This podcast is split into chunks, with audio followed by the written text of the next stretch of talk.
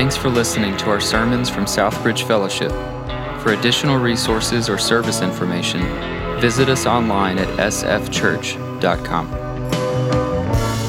Good morning, church family.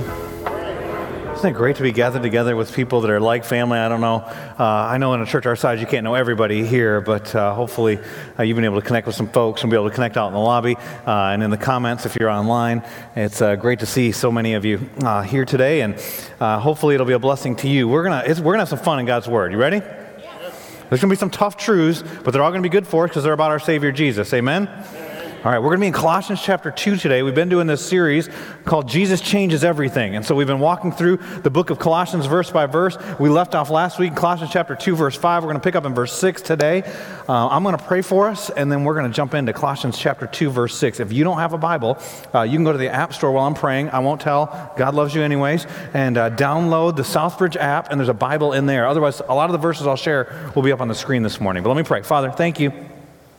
Thank you we can gather in your name. Thank you we can worship you. Thank you, even as Nikki was sharing about the blood of your son, Jesus Christ. We know without the shedding of blood, there's no forgiveness for our sins. And that your son, Jesus, shed his blood so we could be forgiven. And all of us in here, and all of us that are watching online, and all of us that are gathered, even around the world, not just here in the Triangle, but around the world, because of your shed blood, we rejoice that you would sacrifice like that for us. And those that are here that are maybe curious or skeptical or maybe veering off or they got secret sin and they're just playing a game, Father, I pray you'd speak to all of them too. God, I pray for all of us that we would be more like your son Jesus when we walk out of here than we were when we walked in. It's in Jesus' name I pray. Amen. They are the most elite fighting force in the world. If you've read books about them, or you've watched documentaries, or you might even watch TV shows that are named after them, they are heroes in America. They're the U.S. Navy SEALs. You may see them and wonder how in the world can they, swim underneath a boat and then go miles to go and rescue somebody or fight in the mountains and run through a building with precision shooting. How do you get to that level? They've got some pretty intense training. The most famous of all of their training is called BUDS. It's a 5.5-week training time. BUD stands for Basic Underwater Demolition SEAL Team Training. If you've ever read books on this, or you know somebody who is a SEAL, or maybe you yourself are a SEAL or were a SEAL at one time, then you know that the 5.5-week training is not just to equip you, it's also to weed out the people that aren't going to make it. In fact, the graduation rate for BUDS is about 20 to 25%. So you think about that, you send in 200 guys, and you know only about 40 of them are going to make it through. And if you start reading about what they do over the 5.5 weeks, it could seem cruel what takes place, because they'll take them and you only get about 4 hours of sleep in that 5.5-week time period that you are together, and they will do mental tests for you. They're going to do endurance tests, physical tests. You're going to be running on the beach with logs over your head in the sand, and it seems like it's to get you in shape, but really what they're trying to figure out is, can you make it? Are you going to quit? The drill instructors will take you out on the beach in the middle of the night and have you fight off cold and hypothermia as you lay and the ocean comes in, and you're supposed to sing songs with the guys that you're locked arms with. And in the meantime, the instructors will taunt you, mock you, offer you coffee. All you have to do is quit. To quit, you just go ring a bell. 75% of the people there will go ring the bell. And then they'll give you coffee and donuts that you can eat in front of your former classmates in your comfort. But you will never be a SEAL because you quit. So why do some make it? I was reading one guy, his name is Don Mann, if you want to look him up online. He's written some books, an author, and he talks about his time in BUDS, and he talks about how one time, it was one of the most difficult moments when he found himself where his ankles were bound together, they were in a pool, and his hands were bound behind his back, and they were swimming to try and tread water and stay above. He said, every time I would pop my head up above the water, I would hear my teammates, gasping and coughing. So there was one guy who decided to rest his head on a rope in the pool to try and get a little break. They walked over, one of the instructors hit him in the head with an aluminum stick. The guy fell to the bottom of the pool, and I thought to myself, how hardcore is this? They just killed that guy, and we're still all in here. And he's trying to tread water. They didn't kill the guy. They brought him back up, resuscitated him, then kicked him out of BUDS because he was cheating for resting his head on the rope in the pool. Don said that his most gruesome time was when they told him to jump into the pool, the deep end of the pool, and he was supposed to swim to a 25-meter pool, down and back without coming back up. Now, this guy was in great physical shape. He had run 30 marathons in 36 months to prepare for this time period. They do push-ups, sit-ups. Like physically, he was in great shape, but he was mentally worn down. They hadn't had sleep in a long time. He tells them to swim across this pool. He said, I made the turn, and as I was coming past that turn, it felt like somebody was stabbing my head, my scalp, with a spike. And he said, and all I could think is, I can't do it, I can't do it, I can't do it. He wanted more than anything to be a Navy SEAL. But he said, I pushed myself up to the surface, and I thought, my dream has just died. They gave him another chance. Jumped back in the pool. Swam down. He didn't make it on the way back either. He passed out at the bottom of the pool. But they knew he wouldn't quit.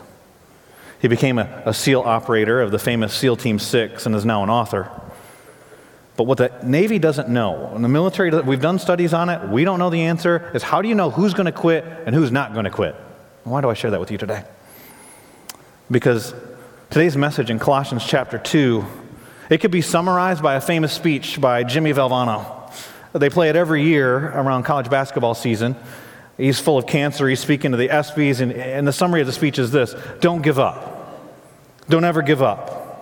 And my temptation to you as a pastor today is to encourage you and inspire you and tell you to never give up. Here's the reality, though. The truth is, just from 15 years of being a pastor, just from reading the studies, just from seeing what's happened through the pandemic, just from statistically we know what's true, is that a good percentage of people that are watching online right now, that are sitting in this room, will not be following Jesus in 5 years. Why? Lots of reasons. Circumstances, sin, distractions, all kinds of things are going to come up.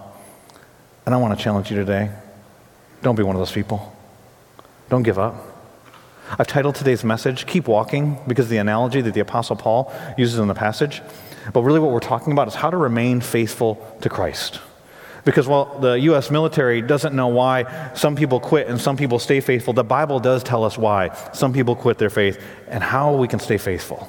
It's in Colossians chapter 2 today, if you've got your Bible. The Apostle Paul's been writing to these Colossian believers and telling them how Jesus changes everything. Amen? Amen.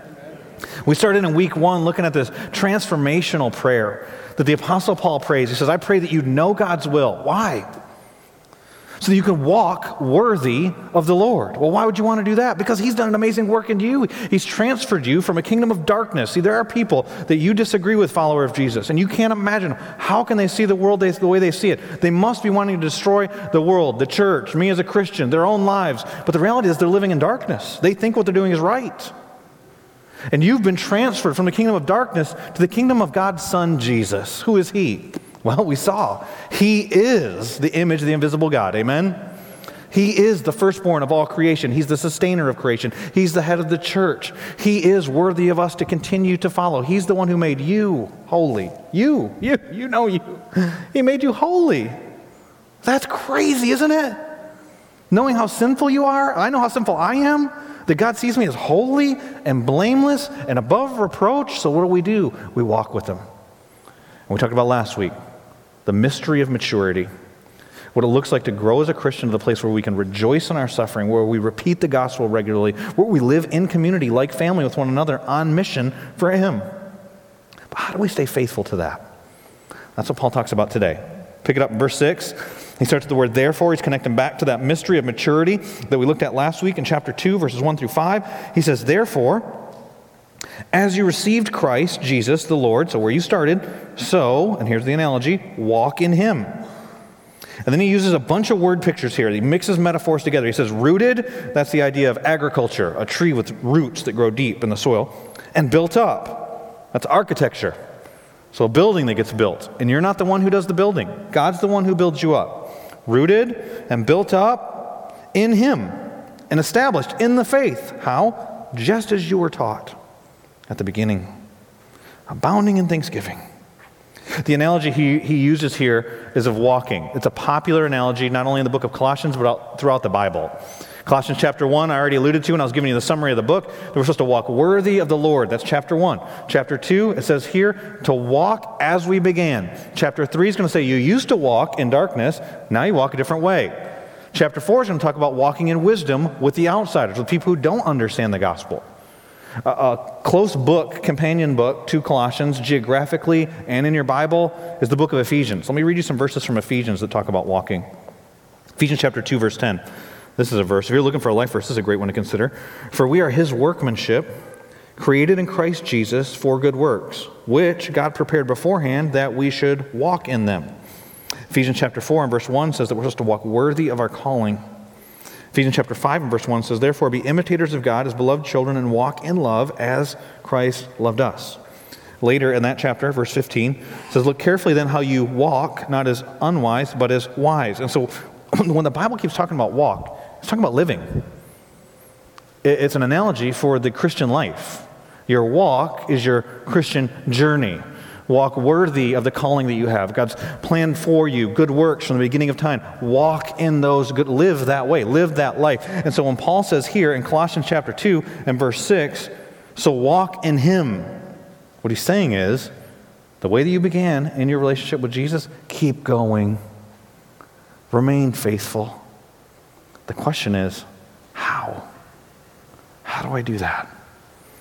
And we see a couple answers as we continue to walk through this passage. The first one is this. It's our first point. We only got 2 points today. First one is this. You must live, walk, must live alert to the dangers of deception.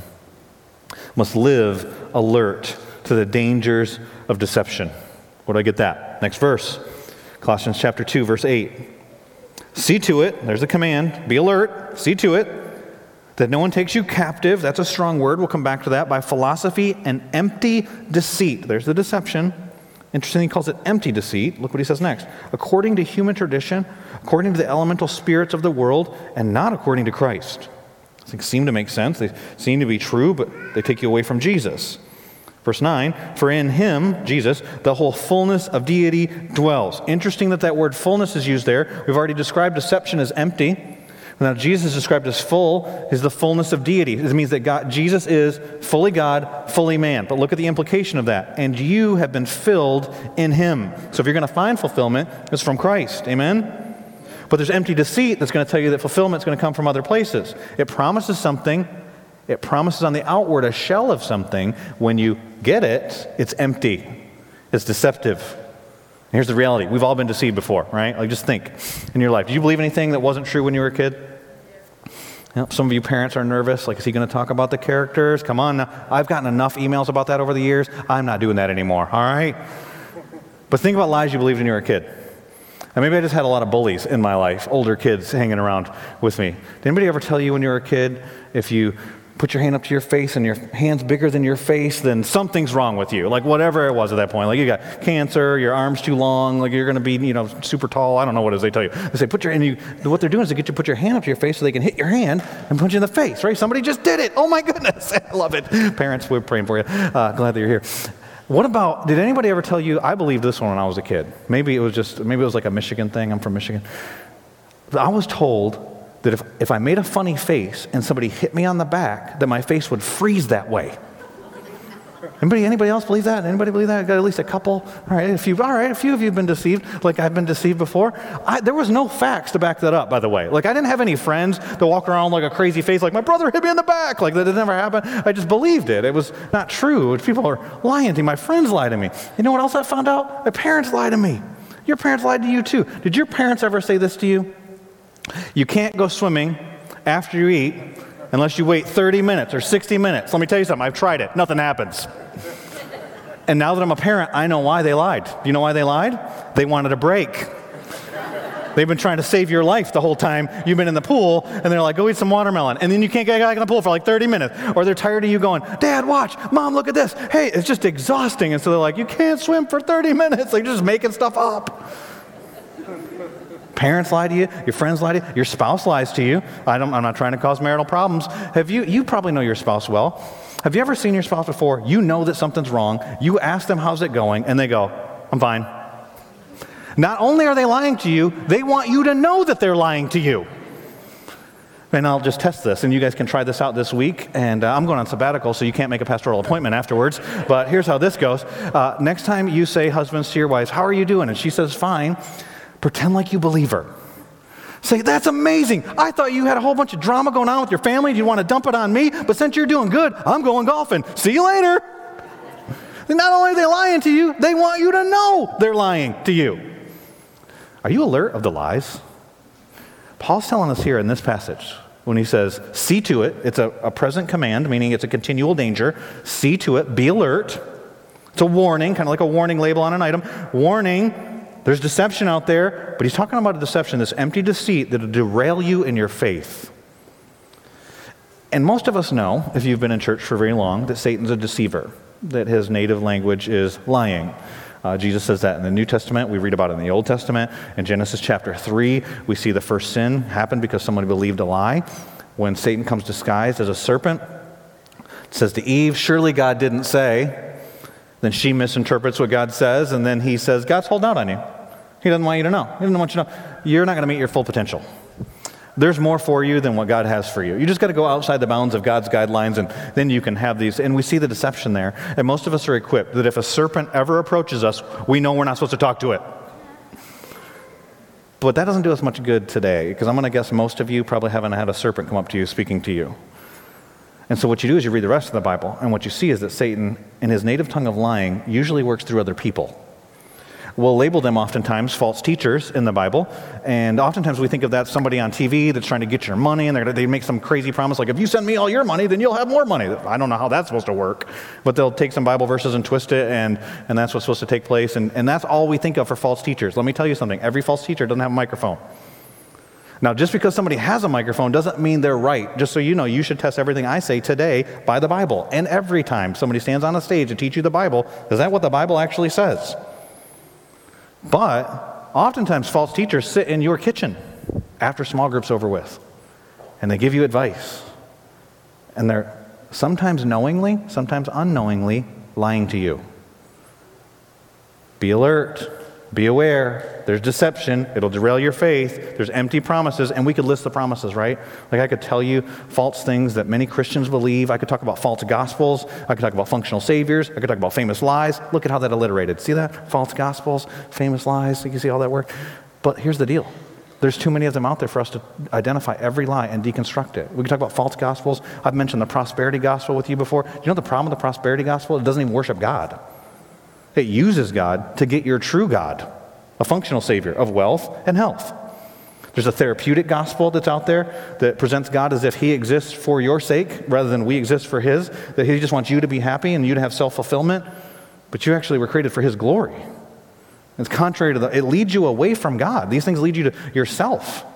You see, social gospel. Social gospel wasn't new with the 2020 pandemic, just so you know. It's been happening for a long time, and it's people that want to do good things in the community. They want to social reform, and they take Jesus like he was a social reformer, ignoring the fact he never talked about any of the political problems that were happening in his day, ignoring the fact all the things he could have addressed that he didn't address. It's not wrong to do good things, but what happens is when you're focused on social reform is that you miss sin, and that's what Jesus came to address. You miss eternity, and that's what Jesus came to deal with. It was the bigger problems that then would transform the other stuff.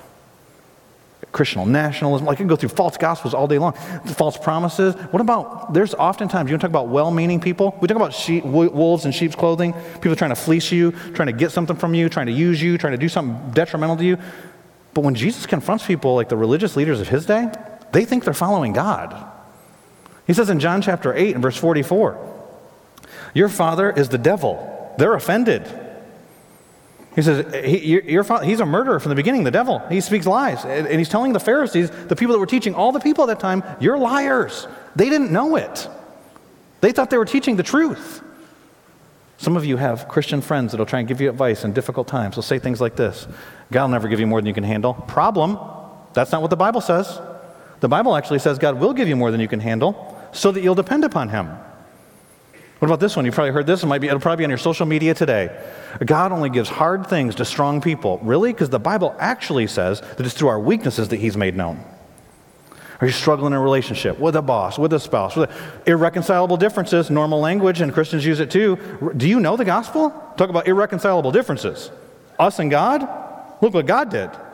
See, there's nothing irreconcilable by God. That's a picture of the gospel.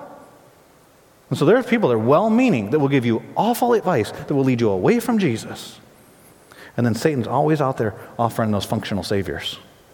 Success, money, power, other people's opinions of you. What is your functional savior? See, we know the truth of the Bible. You can't have more than one master. But how many people in church believe the deception? But I'm the exception. And so money's going to be the thing, and I got Jesus on the side. You'll love one, you'll hate the other, the Bible says. And so we believe these lies. They take us on detours away from God. It's like I was talking with a couple before the first service, and they were telling me they were going to go to Williamsburg this week and have a little vacation. It reminded me one time my wife and I took our girls up to Williamsburg. It's historic, and there's a lot of American history there, but I'd never been there. Set the context, I'm directionally challenged.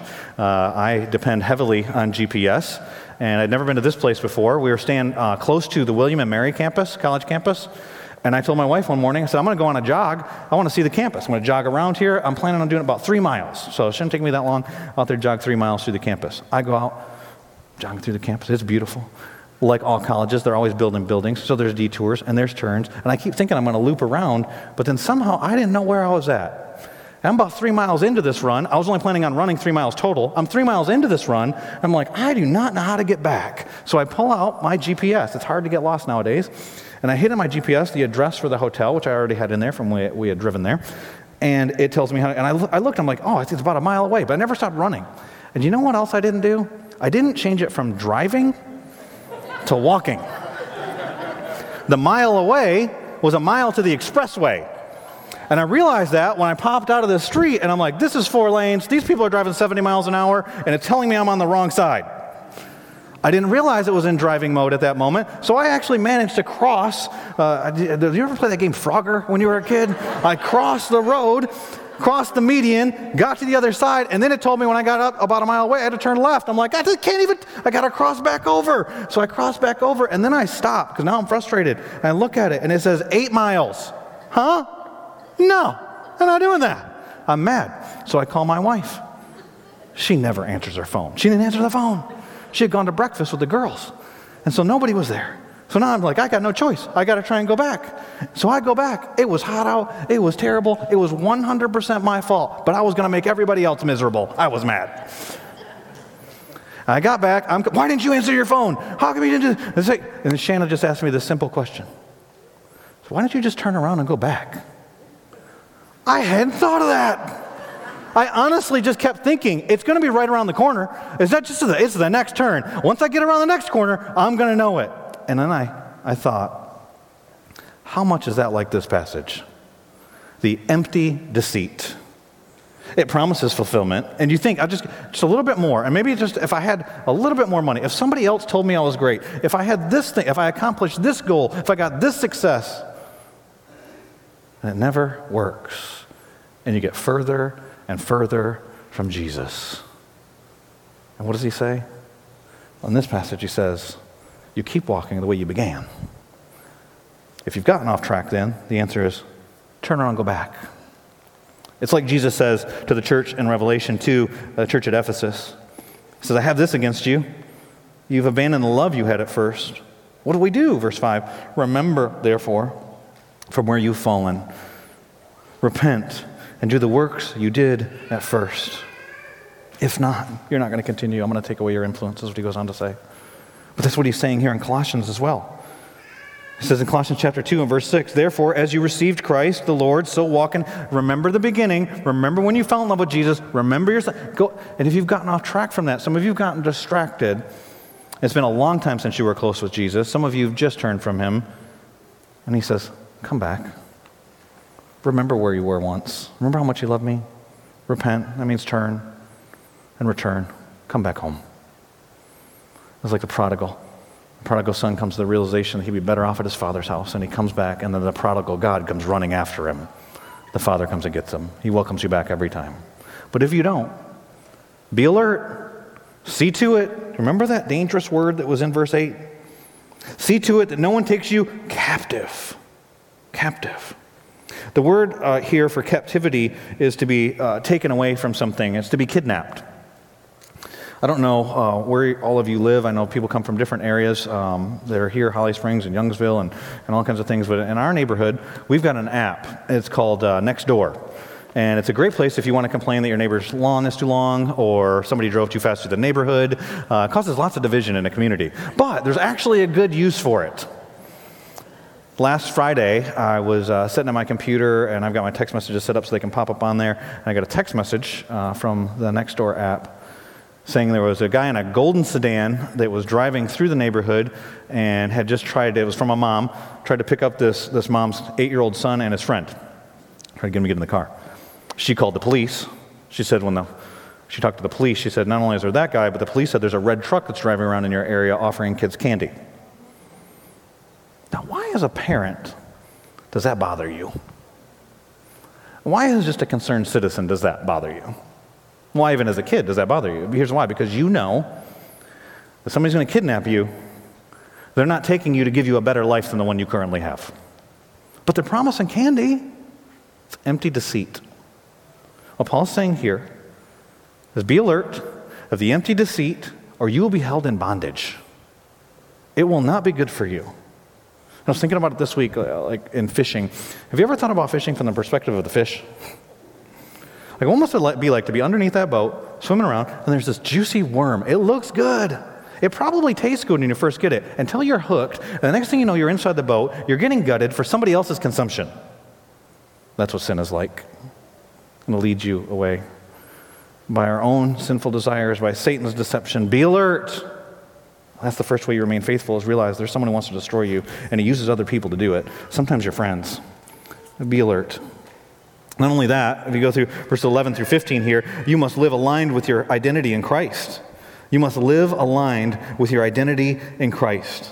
Let me read that to you in Colossians chapter 2, verses 11 through 15 in the Bible's language. It says, in him, talking about Jesus, also you were circumcised with a circumcision made without hands, by putting off the body of flesh by the circumcision of Christ, having been buried with him in baptism, in which you were also raised with him through the faith and the powerful working of God, who raised him from the dead. And you, who were dead in your trespasses and the uncircumcision of your flesh, God made alive together with him, having forgiven us all our trespasses, wow, by canceling the record of debt that stood against us with its legal demands. This he set aside, nailing it to the cross. Amen. And then verse 15 is my favorite. He disarmed the rulers and authorities. Talk about military language. Talk about SEALs. God disarmed the rulers and authorities and put them to open shame by triumphing over them in him, in Jesus' death, burial, and resurrection.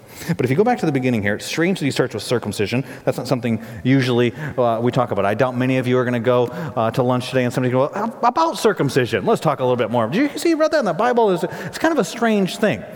But what we need to understand is circumcision, we oftentimes just think physical. Notice he said it here, it's without hands. And what it actually was in the Bible, and you can read this on your own, Genesis chapter 17, verse 11, when Abram is told to be circumcised, he is a pagan from Iraq who's not a Jew. There were no Jews. Not in a relationship with God. He was an idol worshiped a moon god. He leaves that land. He comes to follow God. And God says, here's the symbol of our new relationship and your new identity. Not only a new name, Abraham, but you're going to be circumcised. And so that cutting off was a cutting off of his genealogy to start a new identity, a new beginning. Circumcision was a sign of a new identity. And what we see in this passage is that what happened for us was not the physical circumcision on our bodies, but a circumcision without hands. The Old Testament talks about this, that we're going to receive a new heart. In Ezekiel chapter 26, it says that we have a heart of stone, that we're not sensitive to God. We may have thoughts about God. We may say we believe God. We may even think that we follow God, but we're not in relationship with God. He's going to take that heart of stone at the moment of your salvation. He's going to give you a heart of flesh. He's going to cleanse you of all your idols, all the functional saviors, and give you the heart of flesh. Romans chapter 2 calls the circumcision of the heart. That's what Paul's talking about here, is the heart surgery that happened at the moment of your salvation. I was reading this week on a website of a hospital, an incredible medical procedure that was done for this young boy. His name is Noah Conley. Noah, they found in utero that he had a heart disease, a heart problem. To spare you all the details of the medical stuff, you can go look it up yourself if you want to. Only half of his heart worked. He was born essentially with half of a heart. Technology has become so incredible and what they can do. I mean, it's silly to me that they would argue about whether a child is a person in the womb. They're doing surgeries on them in utero. The first heart surgery that he had was 28 weeks in utero. The second heart surgery he had was 1 week after his birth. The last heart surgery he had was on March 2nd. And on March 2nd, they said he's going to survive. His mom, Nicole, said he is an absolute miracle. And when she realized that he was going to survive, she said, now our lives can begin. Let me tell you, follower of Jesus Christ, think back to when you trusted Christ. I don't know if you were 4 or you were 40, but think back to that moment when you realized you had sin and you needed a Savior, and you, God opened your eyes to see that Jesus was that Savior. At that moment, God was doing heart surgery on you, and a new life began. That's why the passage then alludes to baptism here. Because in baptism, what's being symbolized for us is an identification with that new identity. Some of you here might need to be baptized. If you want to be baptized, just even during this message right now, or you're watching online or here in this room, you can text the number that's on the screen. But what baptism symbolizes is, and that's one of the reasons why we dunk people into the water, is buried with Christ in baptism, Romans chapter 6, raised to walk in a new way of life. When someone says they want to be baptized, they're saying, I've started a new life with Christ, and I want people to know that I've died to sin. That's the first part of life. You're going to identify with the resurrection of Christ, you identify with the death of Christ. I'm dying to sin, and I'm being raised to walk in a new way of life. That's our identifying factor. When that circumcision of heart takes place, then it says that we were baptized with him. It says, and you who were dead in your trespasses and the uncircumcision of your flesh, God made alive together with him, having forgiven your trespasses. You've been made alive. Amen? And so what he's talking about here, when he talks about you being made alive, and he talks about your forgiveness, and he talks about his victory, he's talking about your position in Christ, your identity in Christ. So you have a new identity when that heart surgery takes place. And then the Bible talks about all throughout what that identity is. Ephesians chapter 1, you're adopted into God's family. Whenever I pray with someone that trusts Christ as their Savior, I almost always take them to John chapter 1, verse 12. If you don't know John chapter 1, verse 12, I challenge you in your own Bible to go and mark it. It says this, those who believe on him, he's given them the right to be called children of God. You know what that means? New identity. John talks about it. Peter talks about it, says you're a royal priesthood, a holy nation. Jesus talks about it, says you're the salt of the world, the light of the world. Paul's talking about it here in this passage, talks about it in Ephesians, talks about it in a lot of his works. Here's the problem with teaching Christians or people in the church about their identity in Christ.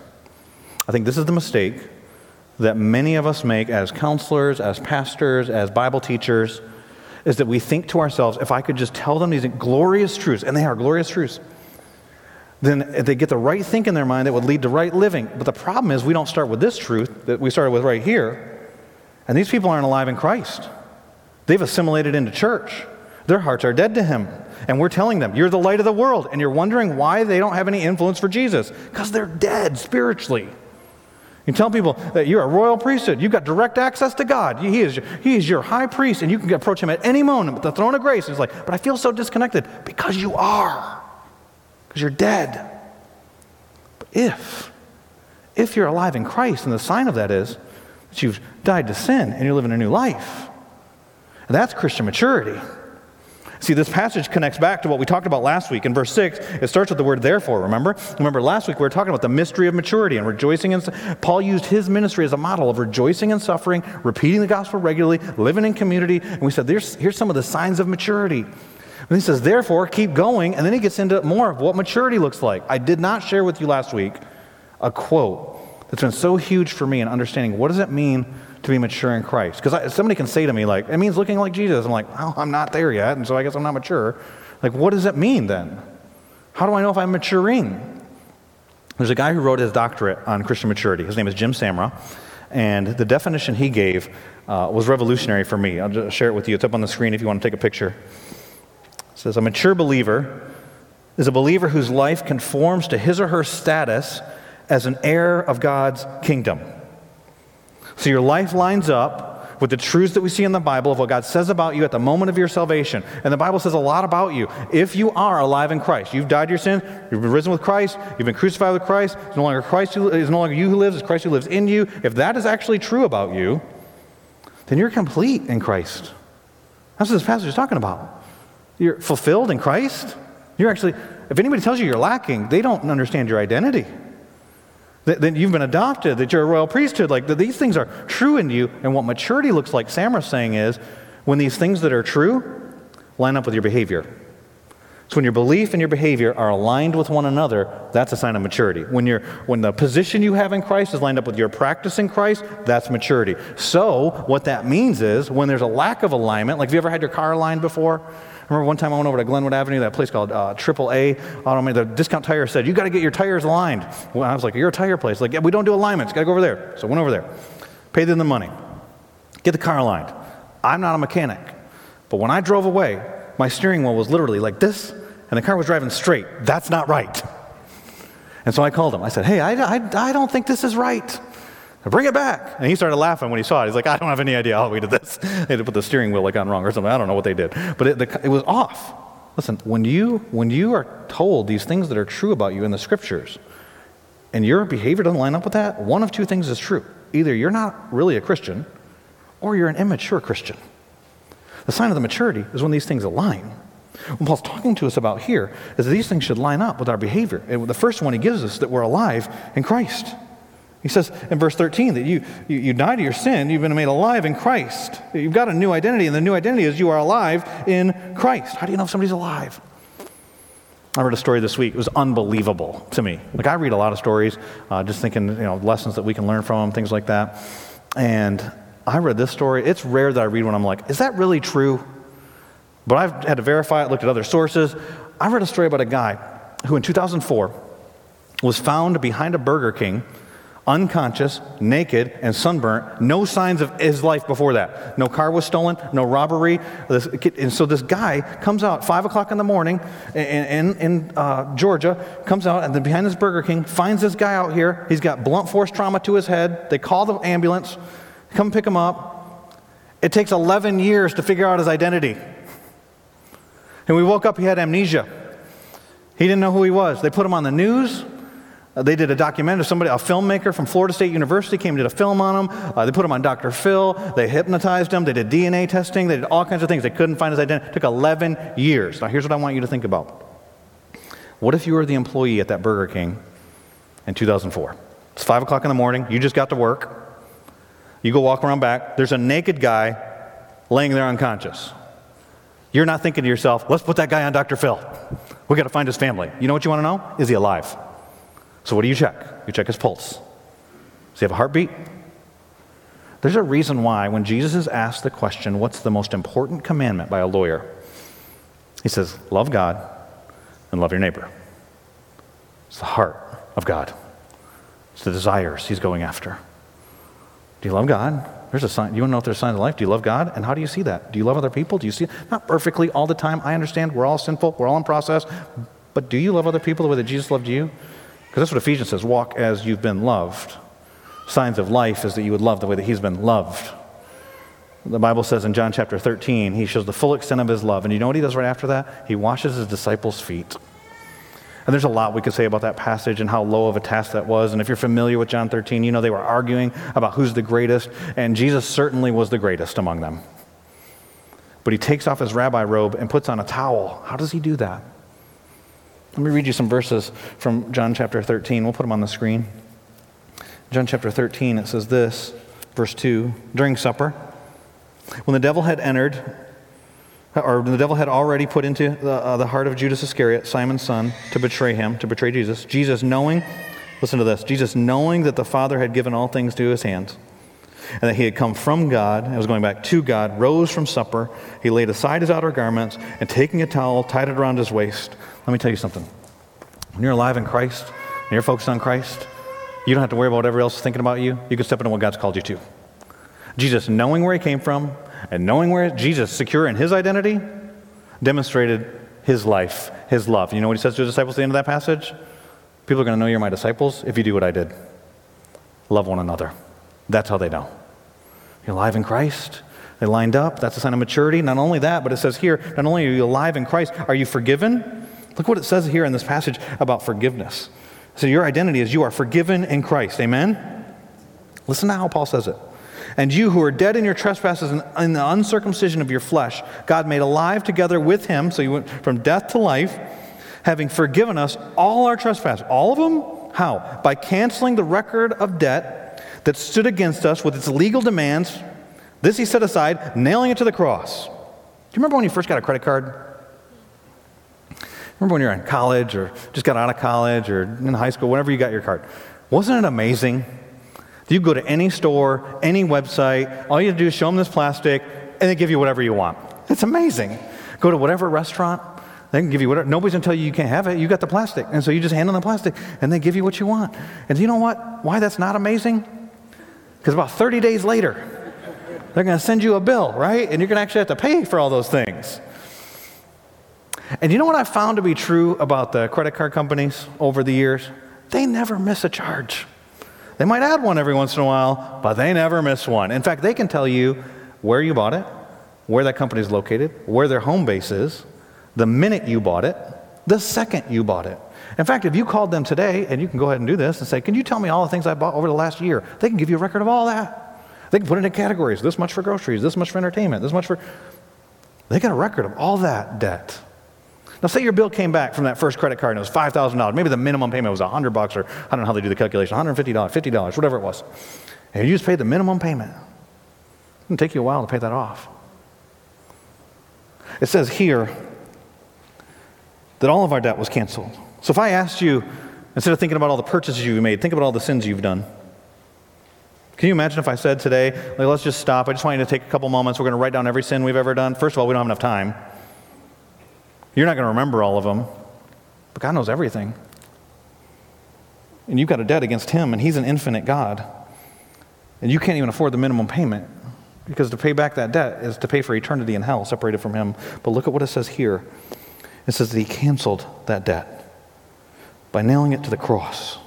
The picture that Paul's giving here is the way that Romans, when they would crucify people, would identify their crime as they would nail it above their head when they were crucified. They'd write it on a papyrus, or just think of a piece of paper as like your statement for your credit card bill. They'd write all the sins that they were guilty of against Rome on the top of the cross, and they would crucify them to warn everybody else. Not insurrection. Don't steal. This is a warning. Don't do this stuff, because here's the penalty. You think about what happened to our Savior, Jesus Christ, when He was crucified. In John chapter 19, it says that He was brought before Pilate, and Pilate had Him flogged to appease the bloodthirsty crowd. Then He comes out and He says to the crowd, I find no guilt in this man. Do you know what they say? Crucify Him. He tries to persuade them, and they just chant all the louder, crucify Him.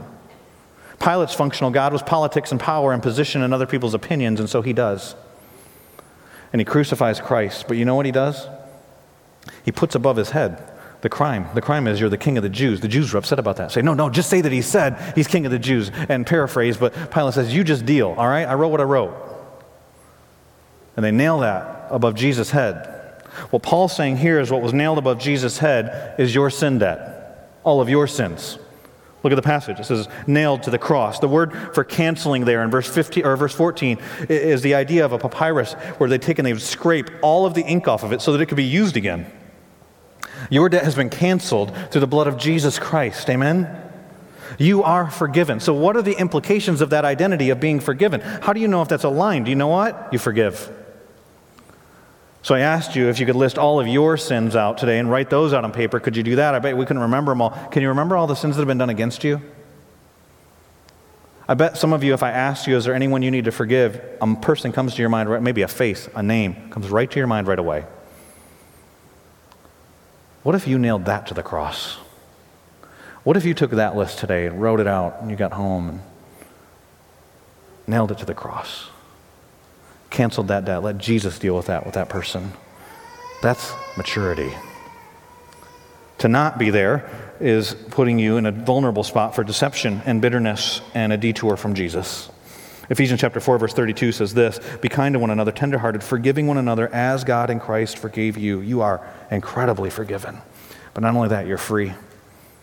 Your identity in Christ in this passage, there's a lot the Bible says about your identity in Christ, but here it says you're free. Verse 15 says, He disarmed the rulers and authorities and put them to open shame by triumphing over them in Him.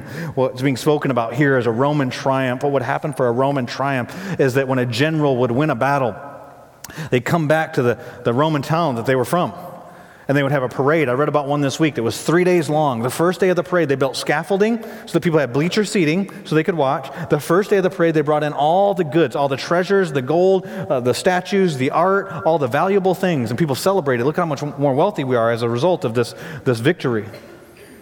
The second day, they brought in all the soldiers that had been defeated, and the armor with helmets and swords and quivers and arrows and breastplates, all this stuff. And people would see it, and it was actually scary for the audience because when they heard it rustling, it was so big and so powerful. The third day, they brought the captives.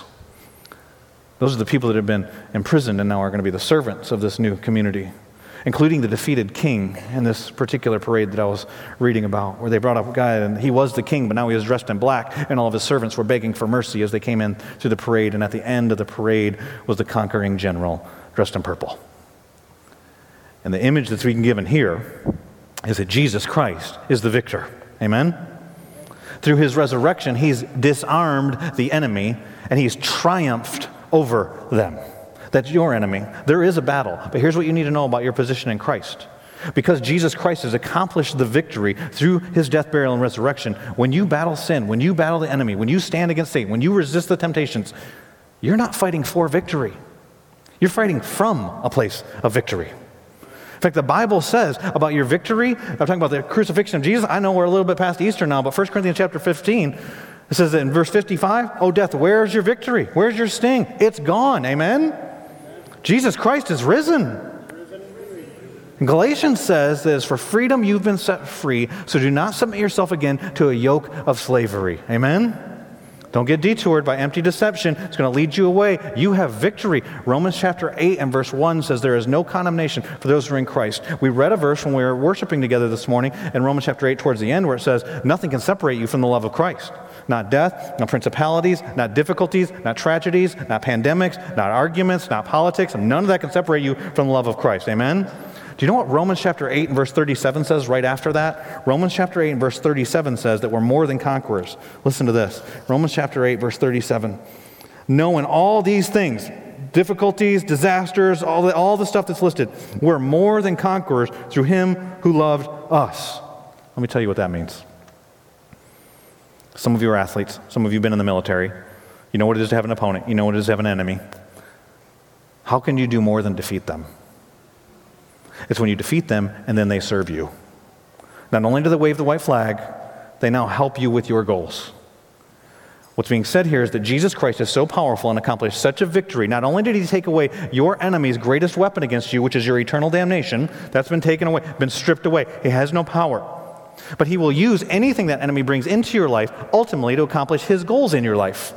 So that means the difficulties in your marriage, God will use for your sanctification, will use for the furtherance of the gospel. Even if you get killed, if you continue to walk with Jesus, the blood of the martyrs spreads the gospel everywhere, amen? So the strategy that we talk about as a church, spiritual transformation in our lives that leads to gospel saturation in the world, it can't be stopped actually because Jesus Christ has the victory, amen? So don't give up. Don't ever give up. Father, we come before you. I pray that something I said at the beginning of this message would be wrong. I pray that when I said there were people here that 5 years from now will not be walking with you, that you would change that in this very moment. I pray for people that are watching online. I pray for people that are in this room that you would move. There are some that are being tempted to walk away from you right now. Bring them back. Bring them back. Show them how much you want them back. There are people that are believing lies, and maybe they don't think they're that dangerous, and they have convinced themselves they can have a functional Savior and a Savior in Jesus. And God, will you show them the truth, reveal truth, keep us alert to deception.